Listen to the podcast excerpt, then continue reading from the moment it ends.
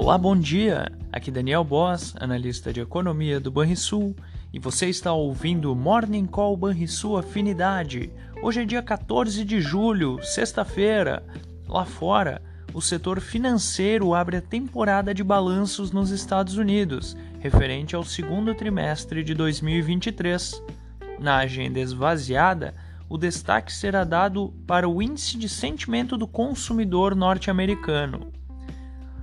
Nas bolsas de valores, os índices futuros de Nova York e as bolsas europeias já abertas operam sem direção única, após acumularem ganhos ao longo da semana, na esteira da desaceleração da inflação ao consumidor e ao produtor nos Estados Unidos, que praticamente consolidaram apostas de que o Fed deverá encerrar o ciclo de alta de juros na próxima reunião.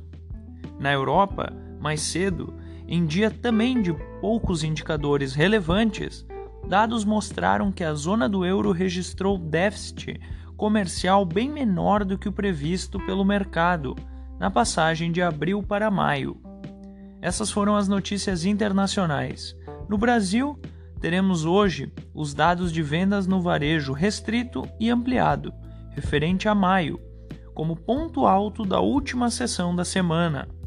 O tom moderado das bolsas externas poderá limitar os ajustes do Ibovespa após os ganhos da véspera por conta de expectativas positivas sobre a política monetária americana.